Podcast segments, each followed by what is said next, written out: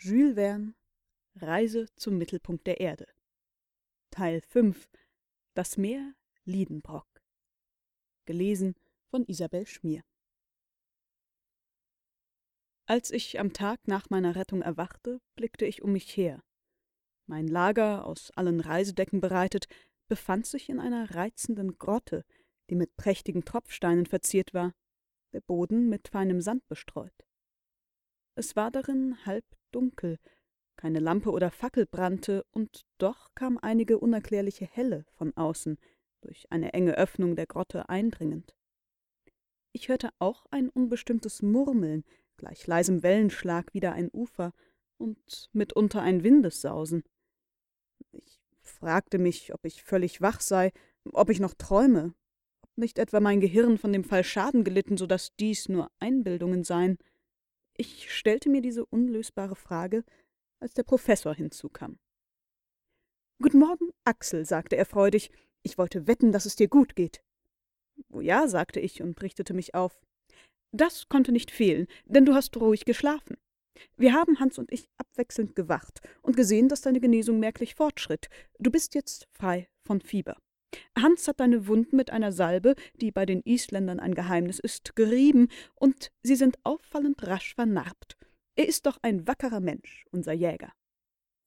Während er sprach, bereitete mir mein Oheim einige Nahrung, die ich, trotz seiner Mahnungen, gierig verschlang. Inzwischen überhäufte ich ihn mit Fragen, welche er mir zu beantworten beflissen war. Nun hörte ich, dass ich durch göttliche Fügung gerade an das Ende einer fast senkrechten Galerie gefallen war. Da ich mitten in einem Strom von Steinen herabkam, von welchen der kleinste mich hätte zerquetschen können, so war daraus abzunehmen, dass ein Teil der Steinmasse mit mir gerutscht war.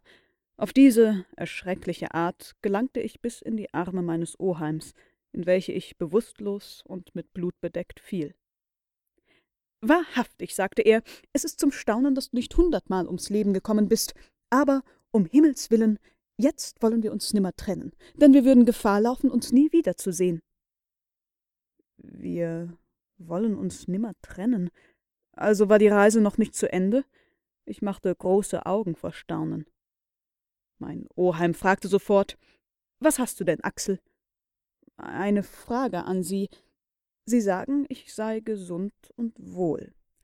Ohne Zweifel. Alle meine Glieder sind wohlbehalten? Ganz gewiss und mein Kopf. Dein Kopf steht, einige Quetschungen abgerechnet, in völliger Ordnung zwischen deinen Schultern. Ich bin in Sorge, mein Gehirn habe gelitten. Sind wir nicht wieder auf der Erdoberfläche? Nein, gewiss nicht. Dann muss ich ein Narr sein, denn ich bemerke Tageslicht. Ich höre Windeswehen und Wellenschlag. Können Sie mir das erklären? Ich erkläre dir nichts, was nicht zu erklären aber du wirst sehen und begreifen, dass die Geologie noch nicht ihr letztes Wort gesprochen hat. So wollen wir ausgehen, rief ich und richtete mich rasch auf. Nein, Axel, nein. Die freie Luft würde dir schaden. Die freie Luft? Ja, der Wind ist ziemlich stark, du darfst dich ihm nicht so aussetzen. Ein wenig Geduld, lieber Junge, ein Rückfall würde uns hemmen. Und es ist keine Zeit zu verlieren, denn die Überfahrt kann lang dauern. Die Überfahrt? Ja, ruhe dich heute noch aus und wir können morgen zu Schiffe gehen. Zu Schiff? Dies Wort brachte mich außer mir. Wie zu Schiffe gehen? Hatten wir denn einen Fluss, See, ein, ein Meer zur Verfügung? Lag ein Fahrzeug in einem Hafen vor Anker?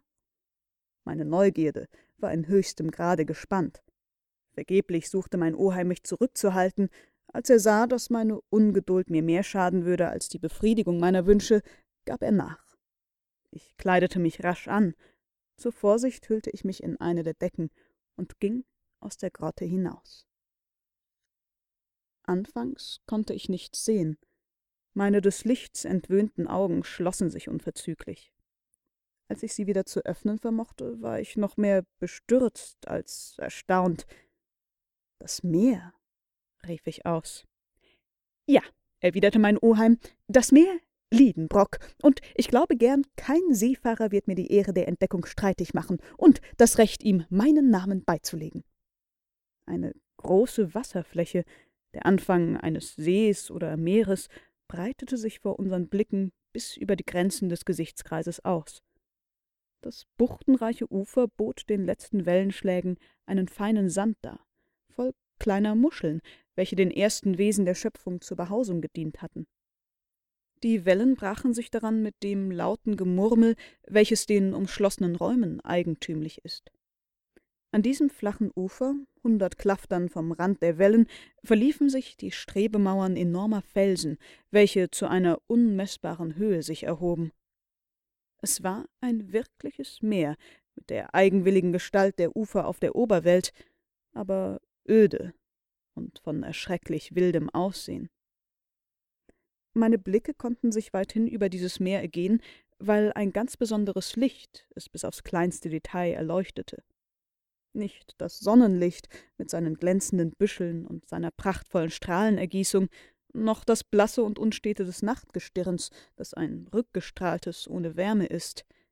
Nein, die Leuchtkraft dieses Lichtes, seine zitternde Verbreitung, seine klare und trockene Weiße, die geringe Höhe seiner Temperatur, sein Glanz, der an Gehalt den des Mondlichtes übertraf, dies alles bekundete klar einen elektrischen Ursprung. Es war gleichsam ein Nordlicht, ein dauerndes kosmisches Phänomen, welches diese Höhle erfüllte, die einen Ozean zu enthalten fähig war. Das Gewölbe über meinem Kopf, der Himmel, wenn man will, schien aus großem Gewölk zu bestehen, beweglichen und wechselnden Dünsten, welche infolge ihrer Verdichtung nach einigen Tagen sich in heftigen Regen entladen mussten. Ich hatte geglaubt, unter einem so starken Druck der Atmosphäre könne die Verdünstung des Wassers nicht vor sich gehen, und doch war, aus einem mir noch unbekannten physikalischen Grund, reichlich Gewölk in der Luft verbreitet. Die elektrischen Streifen erzeugten auf den sehr hohen Wolken staunenswerte Lichtspiele. Lebhafte Schatten fielen auf ihre unteren Schichten, und oft drang zwischen zwei getrennten Schichten ein Strahl mit merkwürdiger Stärke bis zu uns. Aber im Ganzen war es nicht Sonnenlicht, denn es fehlte ihm an Wärme. Seine Wirkung war traurig, ganz besonders melancholisch. Wir waren in einer enormen Höhle, in Wirklichkeit doch im Gefängnis. Ihre Breite konnte man nicht beurteilen, weil das Gestade unabsehbar sich erweiterte, auch ihre Länge nicht, weil der Blick bald durch eine etwas unbestimmte Linie des Horizonts aufgehalten war. Ihre Höhe musste mehr als einige Meilen betragen. Wo dies Gewölbe sich auf seine granitenen Strebemauern stützte, konnte das Auge nicht wahrnehmen, aber es hing manches Gewölk in der Atmosphäre, dessen Höhe auf 2000 Klaftern zu schätzen war. Eine Höhe, welche die der Erdendünste übertraf und ohne Zweifel der beträchtlichen Dichtigkeit der Luft zuzuschreiben ist. Der Ausdruck Höhle ist offenbar nicht passend, um diesen unermesslichen Raum zu bezeichnen, aber wer sich in die Abgründe des Erdballs hinabwagt, für den reichen die Worte der menschlichen Sprache nicht aus. Ich wusste übrigens nicht, durch welche geologische Tatsache ich das Vorhandensein einer solchen Aushöhlung erklären sollte. War es möglich, dass dieselbe durch das Erkalten des Erdkörpers entstand?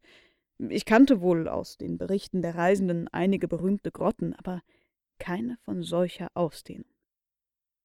Das Unerwartete dieses Anblicks rief die Farbe der Gesundheit wieder auf mein Angesicht, und ich war im Zuge, mich durch Erstaunen zu kurieren und meine Genesung durch diese neue therapeutische Methode zu vollenden. Zudem belebte mich die Lebenskraft einer sehr dichten Luft, indem sie meinen Lungen mehr Sauerstoff zuführte. Es ist leicht begreiflich, dass nach einer 47-tägigen Einkerkerung in einem engen Gange ein unendlicher Genuss darin lag, diesen Seewind voll salzhaltiger Feuchtigkeit einzuatmen. Darum hatte ich auch nicht zu bereuen, dass ich aus meiner dunklen Grotte herausgekommen war. Mein Oheim, der schon an solche Wunder gewöhnt war, geriet nicht mehr in Erstaunen. Fühlst du dich stark genug zu einem kleinen Spaziergang? fragte er mich. Ja, gewiss, erwiderte ich. Es wird mir höchst angenehm sein. Nun, so nimm meinen Arm. Axel, wir wollen uns längs dem Ufer halten. Voll Eifer nahm ich's an, und wir begannen an der neuen Meeresküste zu wandeln. Links bildeten steile, übereinandergetürmte Felsen eine riesenhafte Gruppe von wundervoller Wirkung, an deren Seiten zahllose Kaskaden mit klarem, rauschendem Wasser herabströmten. Einige leichte Dünste, die zwischen den Felsen hervordrangen, zeigten warme Quellen an, und Bäche rieselten sanft zu dem gemeinschaftlichen Becken. Unter diesen Bächen erkannte ich unseren treuen Reisegefährten, den Hansbach, der sich gemächlich in dem Meer verlief, als hätte er es seit Anfang der Welt so gemacht. Er wird uns von nun an fehlen, sagte ich seufzend. Bah, erwiderte der Professor, ob dieser oder ein anderer gleich viel. Die Antwort kam mir etwas undankbar vor. Aber in dem Augenblick erregte ein unerwarteter Anblick meine Aufmerksamkeit. In einer Entfernung von hundert Schritten, an der Ecke eines hohen Vorgebirges, lag vor unseren Augen ein hoher, dichter Wald. Derselbe bestand aus Bäumen mittlerer Höhe, von einem Wuchs gleich regelmäßigen Sonnenschirmen mit deutlich abgezirkelten Umrissen. Die Lichtströmung schien ihrem Laube nicht beizukommen, denn trotz eines Windes blieben sie unbeweglich, wie ein Gebüsch versteinerter Zedern. Ich beeilte mich hinzukommen, ich wusste diese ganz sonderbaren Wesen nicht zu benennen. Als wir nahe kamen, war meine Überraschung so groß als mein Erstaunen. In der Tat hatten wir Produkte der Erde vor uns, aber von riesenhaftem Maßstab. Mein Oheim wusste sie sogleich richtig zu benennen. Nur ein Wald von Champignons, sagte er. Und er täuschte sich nicht. Nun mache man sich einen Begriff, welche Entwicklung diese teuren Pflanzen in warmer, feuchter Umgebung erreichen können. Ich wusste, dass nach Bouillard das Lycoperdon giganteum acht bis neun Fuß Umfang erreichen kann. Hier aber waren weiße Champignons, dreißig bis vierzig Fuß hoch, mit einer Kappe von entsprechendem Durchmesser. Sie standen da zu Tausenden. Kein Lichtstrahl drang durch ihren dichten Schatten, und es herrschte völliges Dunkel unter diesen Domen, die gleich runden Bechern einer afrikanischen Stadt nebeneinander gereiht waren. Aber die Vegetation dieser unterirdischen Landschaft beschränkte sich nicht auf diese Champignons. Weiter hinaus sah man gruppenweise eine Menge anderer Bäume mit farblosem Laub. Sie waren leicht zu erkennen. Es waren niedere Gesträuche der Erdoberfläche in außerordentlichen Dimensionen. Hundert Fuß hohe Lycopodien, riesenhafte Sigillarien, Farrenkräuter so hoch wie breitastige Tannenbäume, Lepidodendrien mit runden, gabelförmigen Stämmen, die in lange Blätter endigten und mit rauen Haaren besetzt waren. Zum Staunen. Prachtvoll, rief mein Oheim. Da ist ja die ganze Flora der zweiten Epoche der Welt, der Übergangsepoche. Da sehen wir unsere niedrigen Gartengewächse in den ersten Jahrhunderten als Bäume. Schau doch, Axel, bewundere, eine festliche Freude für einen Botaniker. Sie haben recht, lieber Oheim. Die Vorsehung scheint in diesem ungeheuren Gewächshaus die vorsintflutigen Pflanzen aufbewahrt zu haben, welche der Scharfsinn der Gelehrten so glücklich wieder aufgefunden hat. Du sagst ganz richtig, es sei ein Gewächshaus. Besser noch würdest du es vielleicht eine Menagerie nennen. Sieh nur diesen Staub unter unseren Füßen, diese auf dem Boden zerstreuten Gebeine. Gebeine, rief ich aus. Ja, Gebeine vorsinnflutiger Tiere. Ich stürzte über diese jahrhundertealten Trümmer von einer unzerstörbaren Mineralsubstanz her und wusste ohne Besinnen diese riesenhaften Knochen, welche wie ausgetrocknete Baumstämme aussahen, zu benennen. Hier ist der Unterkiefer des Mastodon, sagte ich. Hier die Backenzähne des Dinotherium. Dieser Hüftknochen kann nur dem allergrößten dieser Gattung, dem Megatherium, angehört haben. Ja, ja, es ist wohl eine Menagerie, denn diese Gebeine sind gewiss nicht durch eine Überschwemmung hierher verpflanzt worden. Die Tiere, von welchen sie herrühren, haben an den Ufern dieses unterirdischen Meeres unter dem Schatten dieser Riesenpflanzen gelebt. Sieh, da sind ja ganze Skelette. Und dennoch. Dennoch, sagte mein Oheim, wenn vorsintflutige Tiere in diesen unterirdischen Regionen gelebt haben, Wer sagt uns, dass nicht eins von diesen Ungeheuern noch jetzt in dieser dunklen Waldung oder hinter diesen steilen Felsen umherstreift? Bei diesem Gedanken prüfte ich nicht ohne Schrecken den Horizont in verschiedenen Richtungen, aber es zeigte sich kein lebendes Tier an diesen öden Gestaden. Ich war ein wenig müde und setzte mich am Ende eines Vorgebirgs nieder, an dessen Fuß sich die Wellen rauschend brachen. Von da aus umfasste mein Blick die ganze durch eine Ausbiegung der Küste gebildete Bai. Im Hintergrund fand sich ein kleiner Hafen zwischen den pyramidalen Felsen. Seine Gewässer schlummerten ruhig im Schutz vorm Wind. Ich war fast darauf gefasst, ein Fahrzeug mit vollen Segeln herauskommen zu sehen, um unterm Südwind das Weite zu suchen. Aber diese Täuschung verschwand rasch, Wir waren wohl die einzigen lebenden Geschöpfe dieser unterirdischen Welt. Wenn es mitunter Windstille war, kam eine tiefere Stille als die der Wüste über die trockenen Felsen und lastete auf der Oberfläche des Meeres. Ich suchte dann, den Nebel der Ferne zu durchdringen, diesen vor den geheimnisvollen Hintergrund des Horizonts gezogenen Vorhang zu zerreißen. Wie drängten sich da die Fragen auf meinen Lippen? Wo endigte das Meer? Wohin führte es? Würden wir je die jenseitigen Ufer desselben zu erkennen imstande sein? Mein Oheim zweifelte seinerseits nicht daran. Ich wünschte und fürchtete es zugleich. Nachdem wir eine Stunde in Betrachtung dieses merkwürdigen Anblicks hingebracht, gingen wir zu der sandigen Uferstelle zurück, um wieder in die Grotte zu gelangen. So schlief ich unterm Eindruck der seltsamsten Gedanken ein und ruhte in tiefem Schlummer. Am folgenden Tag wachte ich völlig geheilt auf. Ich dachte, ein Bad würde mir sehr heilsam sein und hauchte mich einige Minuten lang in die Gewässer dieses mittelländischen Meeres. Als ich zurückkam, speiste ich mit trefflichem Appetit. Hans verstand sich darauf, ein Frühstück zu bereiten. Er war mit Wasser und Feuer versehen, so dass er ein wenig Abwechslung in unser Frühstück bringen konnte. Zum Dessert lieferte er uns einige Tassen Kaffee, und nie hat mir dieses köstliche Gebräu angenehmer geschmeckt. Jetzt, sagte mein Oheim, ist die Zeit der Ebbe und Flut, und wir dürfen die Gelegenheit, diese Erscheinung zu studieren, nicht vorübergehen lassen. Wie? Ebbe und Flut? Reicht der Einfluss von Sonne und Mond so weit hinab? Warum nicht? Sind die Körper nicht im Ganzen der allgemeinen Anziehung unterworfen? Diese Wassermasse kann sich folglich nicht dem allgemeinen Gesetz entziehen. Daher wirst du auch sehen, dass sie trotz des Drucks der Atmosphäre, welcher auf ihre Oberfläche wirkt, steigt wie das Atlantische Meer. In diesem Augenblick betraten wir den Sand am Ufer und sahen die Wellen nach und nach mehr auf dem flachen Boden vordringen. Da ist ja die beginnende Flut, rief ich aus. Ja, Axel, und aus dieser Anhäufung von Schaum kannst du abnehmen, dass das Meer wohl zehn Fuß hoch steigt. Wunderbar. Nein, es ist natürlich. Sie haben gut reden, lieber Oheim. Alles dies kommt mir außerordentlich vor, und ich kann kaum meinen Augen trauen. Aber, fuhr ich fort, wo befinden wir uns denn, lieber Oheim? Denn ich habe noch nicht diese Frage an Sie gerichtet, worauf Ihre Instrumente Ihnen die Antwort schon gegeben haben müssen. Horizontal 350 Meilen von Island. So weit. Ich bin überzeugt, dass ich nicht um 500 Klaftern irre. Und die Magnetnadel weist fortwährend auf Südost? Ja, mit einer westlichen Abweichung von 19 Grad und 42 Minuten, gerade wie oben auf der Erde. Und wie tief sind wir jetzt unten? 35 Meilen.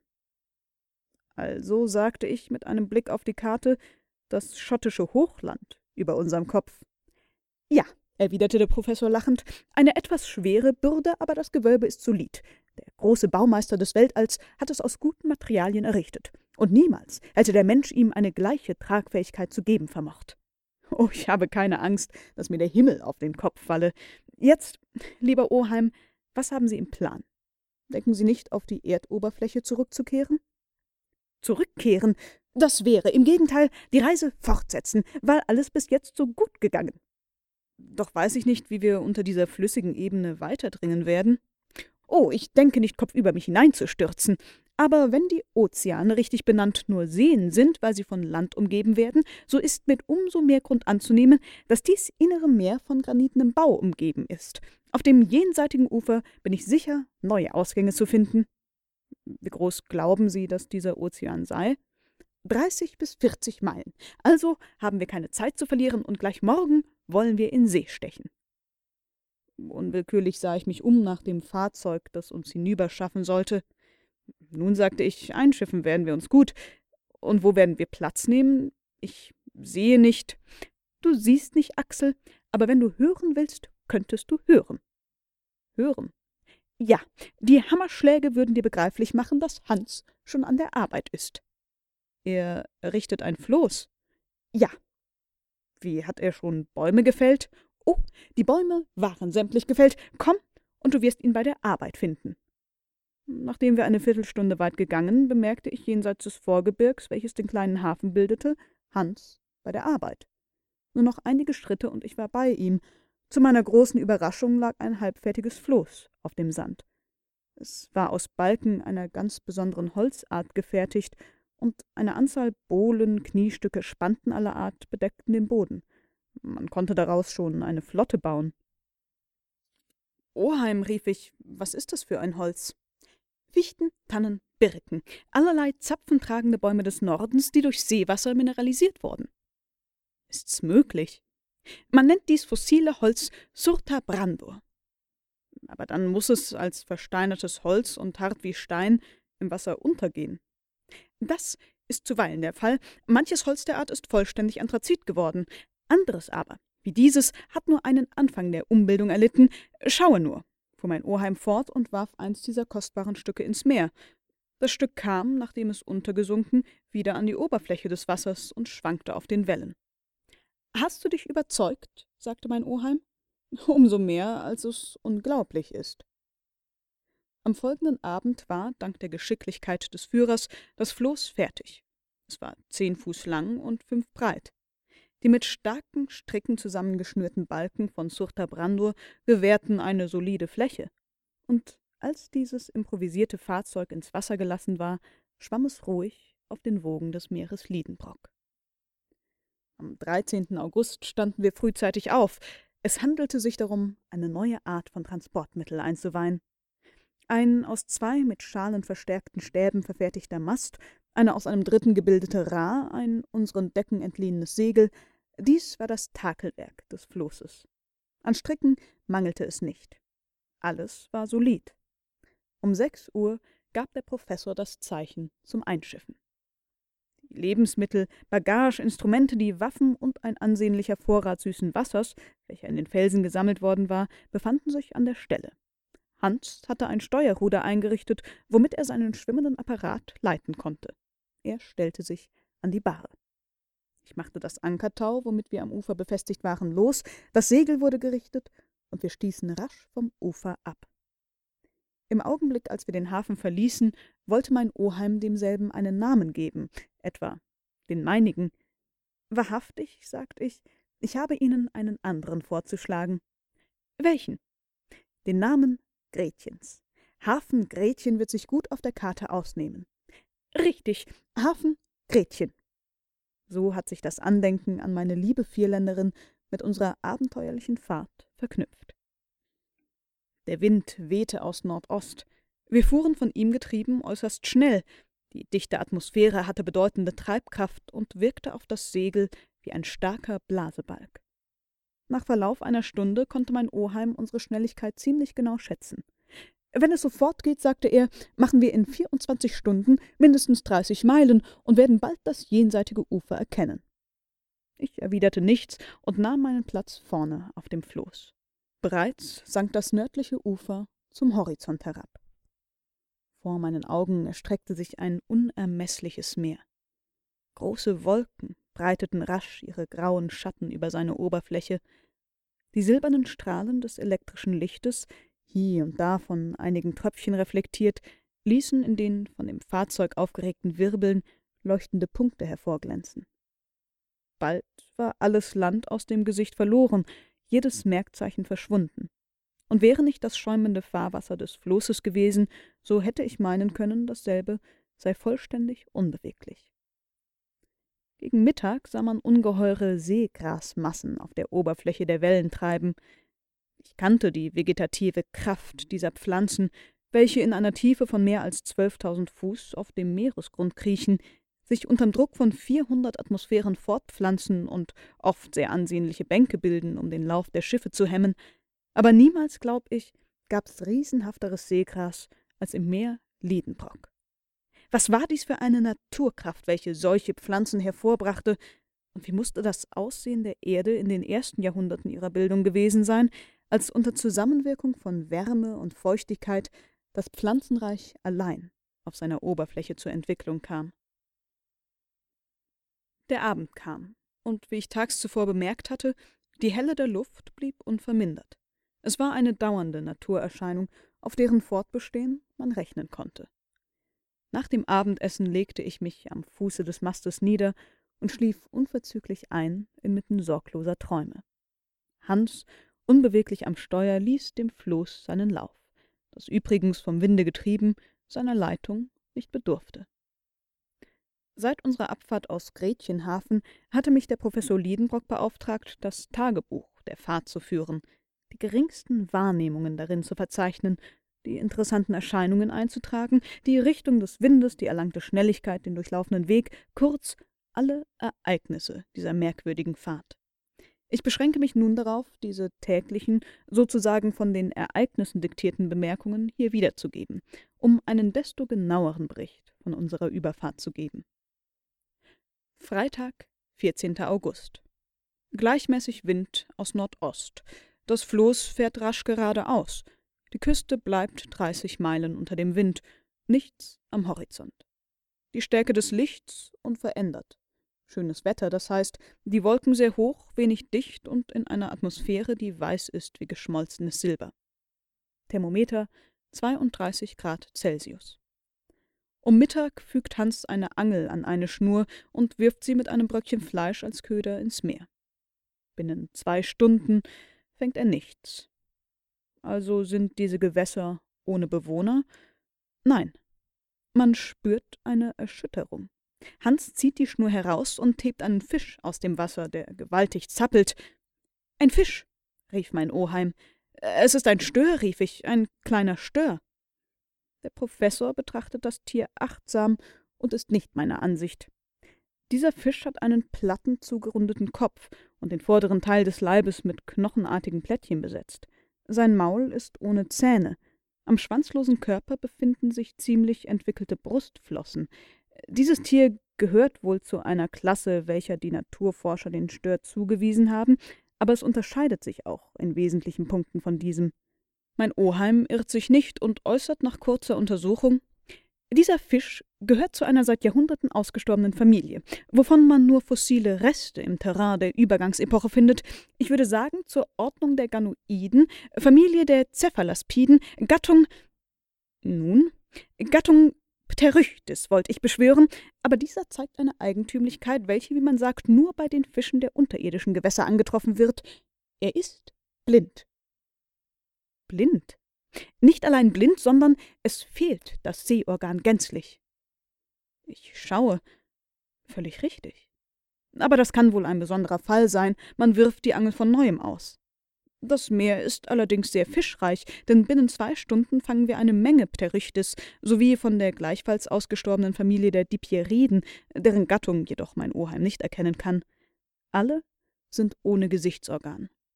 Dieser unverhoffte Fischfang ergänzt reichlich unseren Lebensmittelvorrat. Also dies scheint ausgemacht. Dieses Meer enthält nur fossile Gattungen, worunter die Fische wie Reptilien umso vollkommener sind, als ihre Schöpfung älter ist. Vielleicht stoßen wir auch auf einige von den Sauriern, welche die Wissenschaft mit einem Stück Knochen oder Knorpel zu ergänzen verstanden hat. Meine Fantasie führt mich in die wundervollen Hypothesen, der Paläontologie hinein. Ich träume in vollem Wachen.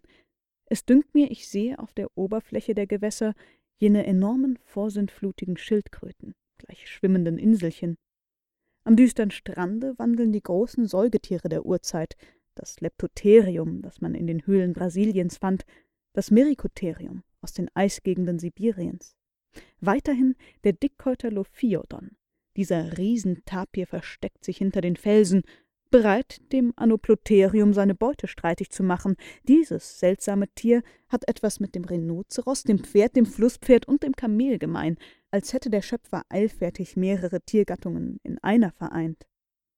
Das riesige Mastodon windet seinen Rüssel und zerbröckelt mit seinen Hauern die Felsen, während das Megatherium mit seinen enormen Tatzen die Erde auffühlt und mit seinem Gebrüll das hallende Echo der Granite wachruft. Oben erklettert das Urbild des Affen, der Protopitheke, die steilen Gipfel. Weiter oben gleitet der Pterodactylus mit seiner geflügelten Hand wie eine große Fledermaus über der dichten Luft. Endlich, in den höchsten Schichten, entfalten ungeheure Vögel, stärker als der Kasur, größer als der Strauß, ihre weitgebreiteten Flügel, um mit dem Kopf wieder das Granitgewölbe zu stoßen. Diese ganze fossile Welt kommt mir in der Fantasie wieder zum Bewusstsein. die Säugetiere, dann die Vögel, hierauf die Reptilien der zweiten Epoche verschwinden. Endlich die Fische, Schaltiere, Mollusken. Auch die Zoophyten der Übergangsepoche kehren wieder in ihr Nichts zurück. Es gibt keine Jahreszeiten, kein Klima. Die dem Erdkörper eigentliche Wärme wächst unaufhörlich und wiegt die der Sonne auf. Die Vegetation überbietet sich. Ich wandle wie ein Schatten unter baumartigen Farnkräutern, betrete mit schwankendem Schritt die bunten Mergel und Sandsteine des Bodens. Ich lehne mich wider einen Stamm ungeheurer Zapfenbäume und schlafe unterm Schatten hundert Fuß hoher Lykopodien. Die Jahrhunderte verfließen wie Jahre. Ich steige in der Reihung der Umbildungen der Erde aufwärts. Die Pflanzen verschwinden. Die Granitfelsen verlieren ihre Härte. Der feste Zustand geht unter Einwirkung einer stärkeren Hitze in den flüssigen über. Die Gewässer fließen auf der Oberfläche des Erdballs, sie sieden, verflüchtigen sich. Dünste umhüllen die Erde, die allmählich nur eine gasartige Masse bildet, so groß und glänzend wie die Sonne. Im Zentrum dieses Nebelgestirns, vierzehnhunderttausendmal ansehnlicher als die Erdkugel, welche es einst bilden soll, fühle ich mich in die Planetenräume fortgezogen. Was für ein Traum! Wohin führt er mich? Meine fieberhafte Hand bringt diese seltsamen Details zu Papier. Ich habe alles vergessen, den Professor, den Führer, das Floß. Was ist dir denn? sagt mein Oheim.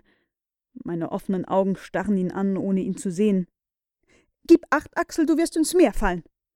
Sogleich fasste mich Hans mit kräftiger Hand, sonst wäre ich in meinem Traum in die Wellen hinabgestürzt. Ist er ein Narr geworden? schrie der Professor. Was, was gibt's denn? sagte ich endlich, als ich wieder zu mir kam. Bist du krank? Äh, nein, ich war einen Augenblick im Traumgesichte verloren. Jetzt ist's vorüber. Sonst geht alles gut? Ja, guter Wind, gutes Meer. Wir gleiten rasch voran, und irre ich nicht in meiner Schätzung, so müssten wir bald landen. Bei diesen Worten stand ich auf, forschte am Horizont, aber die Linie des Wassers vermischte sich stets mit der des Gewölbes. Samstag, 15. August. Das Meer ist fortwährend einförmig. Kein Land in Sicht, der Horizont scheint sehr zurückgewichen. Der Kopf ist mir noch schwer von meinem gewaltigen Traum. Mein Oheim hat nicht geträumt, aber er ist übler Laune. Er blickt mit seinem Fernrohr in allen Richtungen und kreuzt die Arme mit verdrießlicher Miene. Ich bemerke, dass der Professor Liedenbrock dazu neigt, wieder der ungeduldige Mann wie vormals zu werden, und zeichne die Tatsache auf. Es hatte meiner Gefahren und Leiden bedurft, um ihm einige Funken Menschlichkeit zu entlocken, aber seit meiner Genesung ist er wieder der Alte. Sie scheinen unruhig, lieber Oheim, sagte ich, da ich ihn oft das Fernrohr vor die Augen halten sah. Unruhig? Nein. Also ungeduldig? Man könnte es wenigstens sein. Doch fahren wir so schnell, gleich viel. Nicht die Schnelligkeit ist zu gering, sondern das Meer zu groß. Nun erinnerte ich mich, dass der Professor vor unserer Abfahrt die Länge dieses unterirdischen Meeres auf dreißig Meilen geschätzt hatte, aber wir hatten bereits einen dreimal so langen Weg gemacht, und die südlichen Ufer waren noch nicht zu sehen.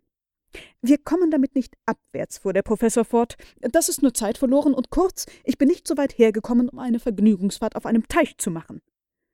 Er nannte also diese Überfahrt eine Vergnügungspartie und dies Meer einen Teich.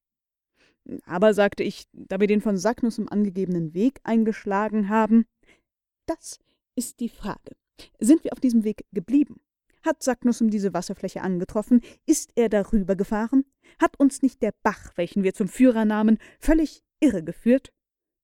Jedenfalls haben wir nicht zu bedauern, dass wir so weit gekommen sind. Das ist ein prachtvolles Schauspiel, und um das Schauen handelt sich's nicht. Ich habe mir einen Zweck vorgesteckt, und ich will ihn erreichen, also sprich mir nicht von Bewundern. Ich ließ mir's gesagt sein und kümmerte mich nicht darum, dass der Professor sich vor Ungeduld die Lippen zerbiss. Um sechs Uhr abends forderte Hans seinen Lohn, und seine drei Reichstaler wurden ihm ausgezahlt. Sonntag, 16. August, nichts Neues, gleiches Wetter, der Wind wird etwas frischer. Wahrhaftig, dieses Meer ist unendlich groß. Es muss so breit als das mittelländische oder gar atlantische sein. Warum nicht? Mein Oheim sondiert öfters, er befestigt eine der schwersten Spitzhaunen ans Ende eines Strickes und lässt ihn zweihundert Klafter tief hinab. kein Grund. Es kostet viel Mühe, die Sonde wieder heraufzubekommen. Als die Haue wieder herauskam, macht mir Hans bemerklich, wie sich auf derselben stark eingedrückte Stellen befanden. Man konnte meinen, das Stück Eisen sei zwischen zwei harten Körpern stark eingeklemmt gewesen. Ich sah den Jäger an. Tender, sprach er und machte mir durch wiederholtes Öffnen und Schließen seines Mundes begreiflich, was er meinte. Zähne, sagte ich mit Bestürzung, als ich achtsamer das Stück Eisen betrachtete. Jawohl, es sind die Spuren von Zähnen in dem Metall eingedrückt. Die Kinnbacken, worin dieselben stecken, müssen ausnehmend stark sein. Tief unten da treibt sich wohl ein Ungeheuer von den untergegangenen Gattungen um, gefräßiger als der Haifisch, fürchterlicher als der Walfisch. Ich kann meinen Blick von dem halb zerfressenen Stück Eisen nicht wegwenden. Soll mein Traum der letzten Nacht sich verwirklichen? Diese Gedanken peinigen mich den ganzen Tag, und meine Fantasie kann sich kaum in einem mehrstündigen Schlaf beruhigen. Montag, 17. August. Ich suche mir die eigentümlichen Instinkte dieser vorsintflutigen Tiere wieder zum Bewusstsein zu bringen, welche, auf die Weichtiere, Schaltiere und Fische folgend, dem Auftreten der Säugetiere vorausgingen. Die Welt gehörte damals den Reptilien. Diese Ungeheuer beherrschten die Meere der zweiten Epoche. Die Natur hatte ihnen die vollständigste Organisation verliehen. Welch riesenhafter Bau, welch wunderhafte Kraft. Die größten und furchtbarsten der gegenwärtigen Saurier, Alligatore oder Krokodile, sind doch nur schwache Nachbilder ihrer Ahnen der Urzeit. Ich schaudere bei dem Gedanken, dass ich diese Ungeheuer heraufbeschwöre. Kein menschliches Auge hat sie lebend gesehen. Sie erscheinen tausend Jahrhunderte vor dem Menschen auf der Erde, aber aus ihren fossilen Knochen, die man in dem tonigen Kalkstein auffand, ist es möglich gewesen, sie anatomisch wiederherzustellen und ihren riesenhaften Bau kennenzulernen. Ich habe im Museum zu Hamburg das Skelett eines dieser Saurier gesehen, welches dreißig Fuß lang war. Trifft etwa mich, den Erdenbewohner, das Los, einen der Repräsentanten einer vorsintflutigen Familie vor mir zu sehen? Äh, nein, unmöglich. Doch sind die starken Zähne desselben auf das Eisen eingegraben, und an ihrem Abdruck erkenne ich, dass sie konisch sind, gleich denen des Krokodils. Mit Schrecken sind meine Augen auf das Meer gerichtet. Ich habe Angst, es möge ein solcher Bewohner der unterseeischen Höhlen aus demselben hervortauchen.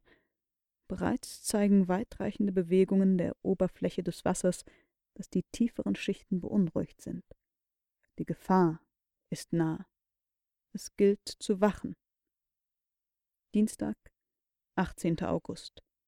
Es naht der Abend oder vielmehr die Zeit, wo der Schlaf auf unsere Augenlider drückt, denn auf diesem Ozean gibt's keine Nacht.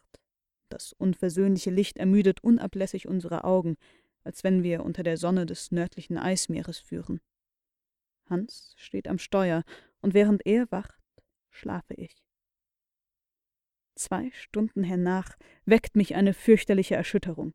Das Floß wird mit unbeschreiblicher Gewalt emporgehoben und zwanzig Klaftern weggeschleudert. Was gibt's? rief mein Oheim. Sind wir aufgefahren? Hans weist mit dem Finger auf eine zweihundert Klaftern entfernte schwärzliche Masse, die abwechselnd auf und niedertaucht. Ich blicke hin und schreie auf. Es ist ein riesenmäßiges Meerschwein. Ja, versetzt mein Oheim, und dort eine Meereidechse von seltener Größe. Und weiter hinaus ein ungeheuerliches Krokodil. Sehen Sie seine große Kinnlade und die Reihe Zähne, womit es gewaffnet ist. Es verschwindet. Ein Walfisch, ein Walfisch, rief darauf der Professor. Ich sehe seine ungeheuren Flossen, sieh den Strahl von Wasser und Luft, den er ausstößt. Wirklich, man sah zwei Strahlen zu beträchtlicher Höhe übers Meer emporschießen. Staunen, Bestürzung, Entsetzen ergriff uns beim Anblick dieser Herde Seeungeheuer. Sie sind von übernatürlicher Größe, und das kleinste derselben würde mit einem Biss das ganze Floß zertrümmern. Hans will das Segel zur schleunigen Flucht aus der gefährlichen Gegend richten, aber er sieht auf der anderen Seite nicht minder furchtbare Feinde. Eine vierzig Fuß große Schildkröte und eine dreißig Fuß lange Schlange, die den Kopf aus dem Wogen emporstreckt. Flucht ist unmöglich. Die Ungetüme kommen nahe, kreisen um das Floß mit einer Schnelligkeit, dass ein Eilzug der Eisenbahn ihnen nicht gleichkäme. Sie ziehen konzentrische Kreise um dasselbe. Ich ergreife meine Waffe, aber was könnte eine Kugel für eine Wirkung auf die Schuppen machen, womit der Körper dieser Tiere gedeckt ist? Wir sind stumm vor Schrecken. Da kommen sie schon heran. Auf der einen Seite das Krokodil, auf der anderen die Schlange, die übrigen sind verschwunden. Hundert Klaftern vom Floß entfernt entspinnt sich der Kampf. Wir sehen deutlich die beiden Ungeheuer miteinander ringen. Aber mir kommt's vor, als wären jetzt die anderen Tiere herbei, um teil an dem Kampf zu nehmen. Das Meerschwein, der Walfisch, die Eidechse, die Schildkröte. Ich sehe sie jeden Augenblick dabei, zeige sie dem Hans. Der schüttelt aber den Kopf verneinend. Twa, sprach er. Was, zwei? Er behauptet nur zwei? Er hat recht, rief mein Oheim, der das Fernrohr stets vor den Augen hatte. Das, das wäre. Ja, das erste dieser beiden Ungeheuer hat die Schnauze eines Meerschweins, den Kopf einer Eidechse, die Zähne eines Krokodils. Das hat uns getäuscht. Es ist das fürchterlichste der vorsinnflütigen Reptilien, der Ichthyosaurus. Und das andere? Das andere ist eine Schlange unter der hüllenden Schale einer Schildkröte, des ersteren furchtbarer Feind, der Plesiosaurus. Hans hatte recht. Nur zwei Ungeheuer sind's, welche so die Oberfläche des Meeres beunruhigen, und ich habe vor Augen zwei Seereptile der Urzeit. Ich sehe das blutige Auge des Ichthyosaurus, so groß wie ein Menschenkopf. Man hat dieses Tier mit Recht den Walfisch der Saurier genannt, denn es ist ebenso rasch und groß. Es misst nicht weniger als hundert Fuß, und ich kann auf seine Größe schließen, wenn es seine Schwanzflosse vertikal über die Wellen herausstreckt. Seine enorme Kinnlade zählt, nach Angaben der Naturforscher, nicht minder als 182 Zähne. Der Plesiosaurus, eine Schlange mit zylinderförmigem Leib und kurzem Schwanz, hat Tatzen, die wie Ruder geformt sind. Sein Leib ist ganz mit einer Schildkrötenschale bekleidet, und seinen biegsamen Schwanenhals kann er dreißig Fuß aus dem Wasser herausstrecken. Diese beiden Tiere bekämpfen sich einander mit unbeschreiblicher Wut. Sie regen das Wasser berghoch auf, bis zu unserem Floß hin, so dass wir zwanzigmal in Gefahr kommen, umzuschlagen. Man hört ein wunderhaft starkes Zischen. Die beiden Tiere verwickeln sich ineinander, so dass man sie nicht unterscheiden kann. Vor der Wut des Siegers ist alles zu fürchten. Eine, zwei Stunden verlaufen, und der Kampf dauert mit gleicher Hitze fort. Die Kämpfenden kommen dem Floß bald näher, bald entfernen sie sich. Wir halten uns unbeweglich, zum Feuern fertig. Plötzlich verschwinden sie beide im Schoße der Wellen. Wird der Kampf in der Tiefe beendigt werden?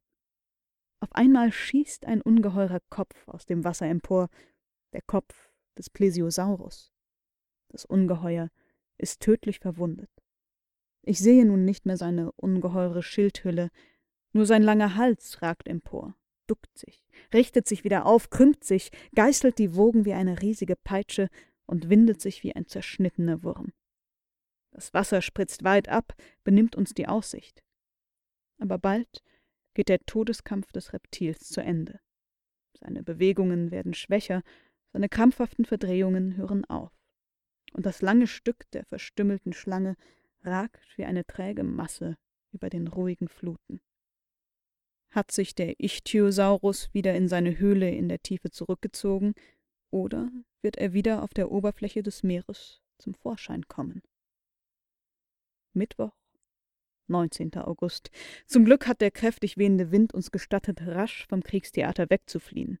Hans ist stets beim Steuer. Mein Oheim, den das Ereignis des Kampfes aus seinen Gedanken, worin er versunken war, herausgezogen, sank wieder in seine ungeduldige Betrachtung des Meeres zurück. Die Reise bekam wieder ihre monotone Einförmigkeit, die ich um den Preis der gestrigen Gefahren nicht aufgeben möchte. Donnerstag, 20. August, Wind Nord-Nordost, ziemlich ungleich, Temperatur warm. Wir fahren mit einer Geschwindigkeit von dreieinhalb Meilen in der Stunde. Gegen Mittag vernimmt man aus weiter Entfernung ein Getöse. Es ist ein anhaltendes Rauschen. Es muss in der Ferne, sagte der Professor, ein Felsen oder Inselchen sein, worin das Meer sich bricht. Hans klettert auf den Mast, kann aber keine Klippe wahrnehmen. Der Ozean ist eben bis zur Linie des Horizonts. Drei Stunden verlaufen. Das Rauschen scheint von einem fernen Wasserfall herzurühren. Ich bemerke dies meinem Oheim, der aber schüttelt den Kopf. Doch bin ich überzeugt, dass ich nicht irre. Fahren wir wohl einem Wasserfall zu, der uns in den Abgrund stürzen wird? Mag diese Art abwärts zu kommen dem Professor zusagen, weil sie der senkrechten Richtung näher kommt, möglich. Aber ich. Jedenfalls muss einige Meilen entfernt, in der Richtung des Windes, ein Ereignis sein, wodurch das Getöse verursacht wird. Denn jetzt lässt sich das Rauschen sehr heftig vernehmen. Kommt es vom Himmel oder vom Ozean her? Ich blicke auf zu den in der Atmosphäre schwebenden Dünsten und suche ihre Tiefe zu ergründen. Der Himmel ist ruhig.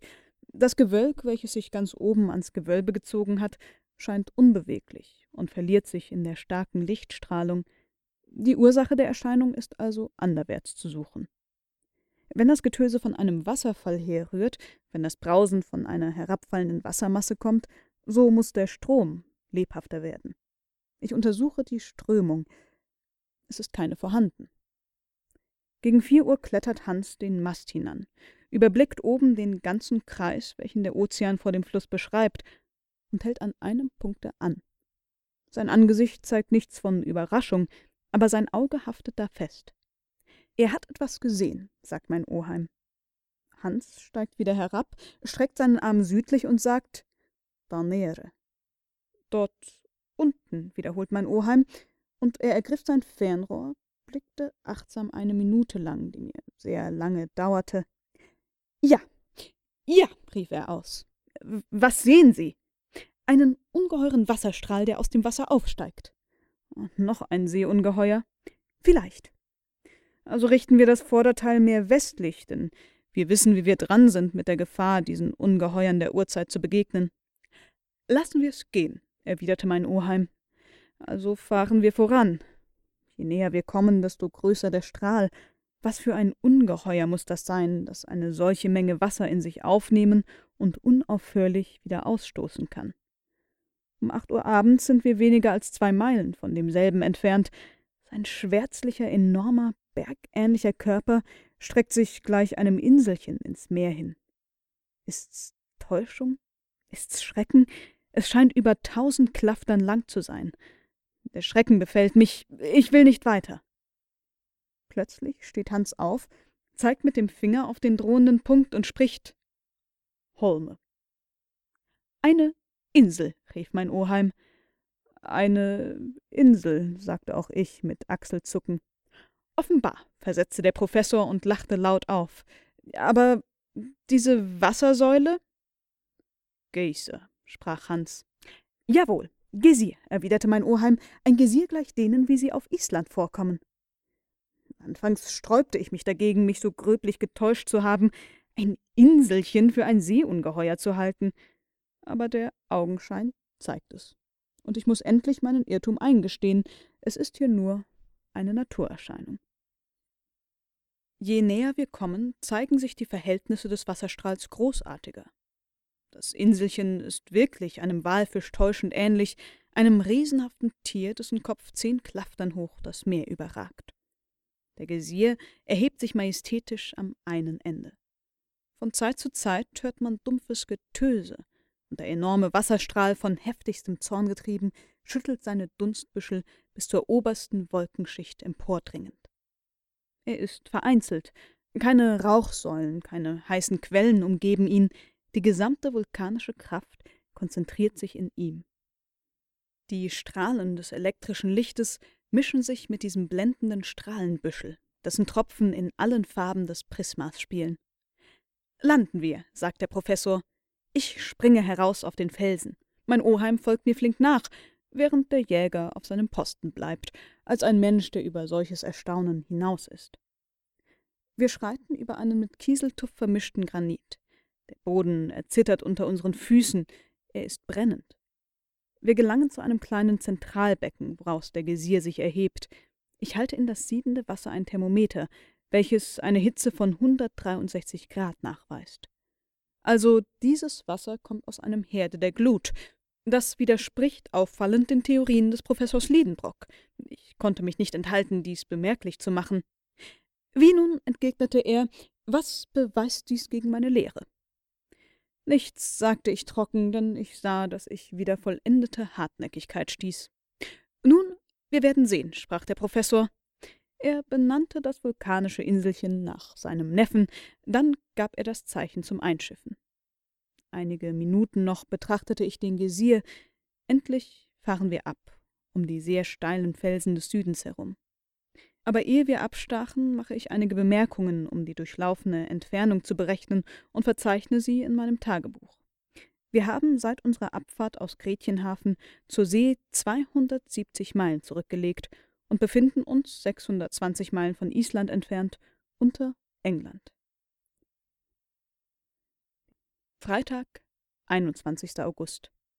Am folgenden Tag verschwand der prachtvolle Gesier, der frische Wind trieb uns rasch vom Inselchen Axel weg. Das Brausen wurde nach und nach unvernehmlich.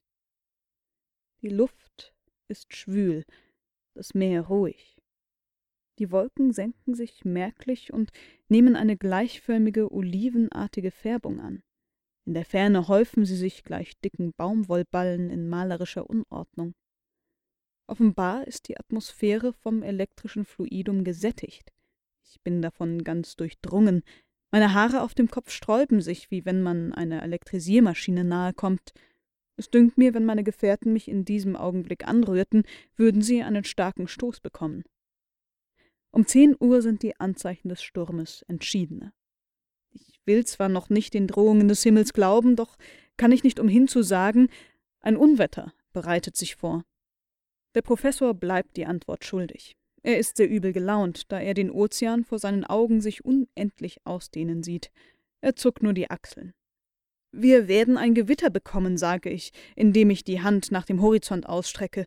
Diese Wolken senken sich aufs Meer, als wollten sie es erdrücken. Allgemeine Stille.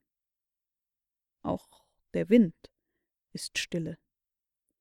Die Natur sieht wie erstorben aus, und kein Lüftchen weht. Am Mast, worauf ich schon ein leichtes St. Elmsfeuer glänzen sehe, fällt das gespannte Segel in Falten herab. Das Floß ist unbeweglich, auf einem Meer ohne Wellenschlag.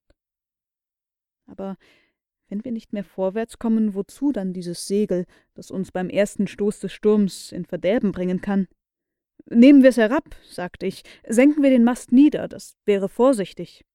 Nein, zum Teufel, nein, schrie mein Oheim, hundertmal nein. Mag der Wind uns fassen, der Sturm uns fortreißen, aber ich muss endlich die Felsen eines Ufers sehen, wenn auch unser Schiff daran in tausend Splitter zerschellen sollte.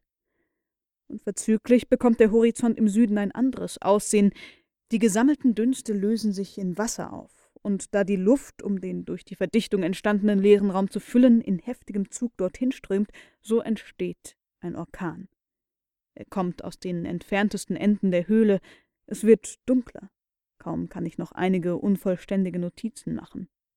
Das Floß wird in die Höhe gehoben, hüpft auf den Wellen. Mein Oheim wird vom oberen Teil herabgeworfen. Ich schleppe mich zu ihm. Er hat sich an ein Stück Tau festgeklammert und scheint dem Schauspiel der entfesselten Elemente mit Vergnügen zuzusehen. Hans rührt sich nicht. Seine vom Sturm rückwärts getriebenen langen Haare umhüllen sein unbewegliches Angesicht, und dies gibt ihm eine seltsame Physiognomie, denn alle Haarspitzen sind mit kleinen leuchtenden Strahlenbüscheln geziert. Er sieht aus wie ein verkleideter Mensch der Urzeit. Indessen der Mast wieder steht, das Segel ist gespannt wie eine zum Bersten gefüllte Blase. Das Floß treibt mit einer Schnelligkeit, die ich nicht schätzen kann. Das Segel, das Segel, rief ich mit einem Wink, es abzunehmen. Nein, erwiderte mein Oheim. Nee, sagt Hans und schüttelt sanft den Kopf. Der Regen bildet inzwischen einen brausenden Katarakt vor dem Horizont, auf welchen wir unsinnig zufahren. Aber ehe er noch bis zu uns gelangt, zerreißt das Gewölk. Das Meer gerät in Wallung und die durch eine umfassende chemische Tätigkeit in den oberen Schichten entwickelte Elektrizität kommt mit ins Spiel. Unzählige Blitze, durchkreuzen sich, und der Donner folgt Schlag auf Schlag. Die ganze Dunstmasse glüht, hell leuchtender Hagel schlägt wieder unsere Geräte, und die aufgeregten Wogen scheinen Feuer zu sprühen. Meine Augen sind geblendet, meine Ohren betäubt. Ich muss mich am Mast festhalten, der wie ein Rohr von der Gewalt des Sturms gebeugt wird. Hier werden meine Reisenotizen sehr unvollständig. Ich habe nur einige flüchtige Bemerkungen wiedergefunden, die in ihrer Kürze, selbst in ihrer Dunkelheit, das Gepräge meiner Gemütsbewegungen an sich tragen und besser als meine Erinnerung von der Lage einen Begriff geben. Sonntag, 23. August. Wo sind wir? Wohin hat uns die unberechenbare Fahrt verschlagen? Es war eine fürchterliche Nacht. Der Sturm will sich nicht legen. Inmitten des Tobens und Brausens unablässiges Donnergeroll. Unsere Ohren sind wund, unmöglich ist's, ein Wort miteinander zu reden. Unaufhörlich Blitze. Ich sehe rückwärts gehende Zickzackstrahlen, die, von oben geschleudert, wieder rückwärts wieder das Granitgewölbe schlagen, wenn es zusammenbräche. Andere Blitze spalten sich oder nehmen die Gestalt von Feuerkugeln an, die wie Bomben zerplatzen. Das allgemeine Getöse scheint nicht zuzunehmen, es hat den Höhepunkt erreicht, welchen das menschliche Ohr fassen kann. Montag, 24. August. Das nimmt kein Ende. Warum sollte der Zustand dieser dichten Atmosphäre, wenn er einmal sich ändert, nicht ein definitiver werden? Wir sind von Strapazen erschöpft. Hans, wie gewöhnlich. Das Floß läuft unverändert südöstlich. Wir haben vom Inselchen Axel aus 200 Meilen zurückgelegt. Auf einmal fällt eine feurige Kugel auf das Floß. Mast und Segel sind augenblicklich entfernt und flattern hoch in die Lüfte wie ein urweltlicher Vogel. Wir sind starr vor Schrecken. Die Kugel, halb weiß, halb lasurblau, von der Größe einer sechszölligen Bombe, rollt langsam hier und dorthin, springt auf den Lebensmittelsack, gleitet langsam wieder herunter, hüpft streift an die Pulverkiste. Grauenhaft, wie alle in die Luft springen. Nein. Die schreckliche Kugel entfernt sich, nähert sich Hans, der sie fest anstarrt, meinem Oheim, der, um auszuweichen, auf die Knie fällt, mir, der totenblass zurückschaudert vor dem Glanz und der Hitze. Sie kreiselt neben meinem Fuß, den ich zurückziehen will, was aber nicht möglich ist. Ein Geruch von Salpetergas füllt die Luft, dringt in die Kehle, die Lungen, zum Ersticken. Weshalb kann ich meinen Fuß nicht zurückziehen? Die elektrische Kugel hat alles Eisen an Bord magnetisiert. Die Instrumente, Geräte, Waffen geraten in Bewegung und stoßen mit hellem Klang aneinander. Die Nägel an meinen Schuhen hängen fest an einer Eisenplatte, die im Holz eingelassen ist. Darum kann ich meinen Fuß nicht wegziehen. Endlich gelingt's mir, mit höchster Anstrengung, als eben die Kugel in ihrer Kreisbewegung ihn erreichen will. Da zerspringt sie mit hellem Glanz, wir sind mit Flammenströmen übergossen. Darauf erlischt alles. Ich hatte eben nur Zeit, meinen Oheim auf dem Fluss hingestreckt zu sehen und Hans getreulich an seinem Steuer Feuer speiend, da er von Elektrizität durchdrungen ist. Wohin fahren wir? Wohin? Dienstag, 25. August. Ich erwache aus langer Ohnmacht. Das Gewitter dauert fort, die Blitze zischen entfesselt wie eine Brut Schlangen. Sind wir noch immer auf dem Meer? Fortgerissen mit unberechenbarer Schnelligkeit. Wir sind unter England hergefahren, dem Kanal, Frankreich, vielleicht ganz Europa. Abermals wird ein Getöse vernehmbar. Offenbar bricht sich das Meer an Felsen, aber dann. Hier endigt mein Tagebuch, wie ich's oben nannte. Was beim Scheitern des Flosses an den Felsen der Küste vorging, kann ich nicht sagen. Ich fühlte, dass ich in die Wogen stürzte, dass ich aber dem Tod entrann, dass nicht mein Körper an den spitzen Felsen zerrissen ward, verdanke ich den starken Arm unseres Hans.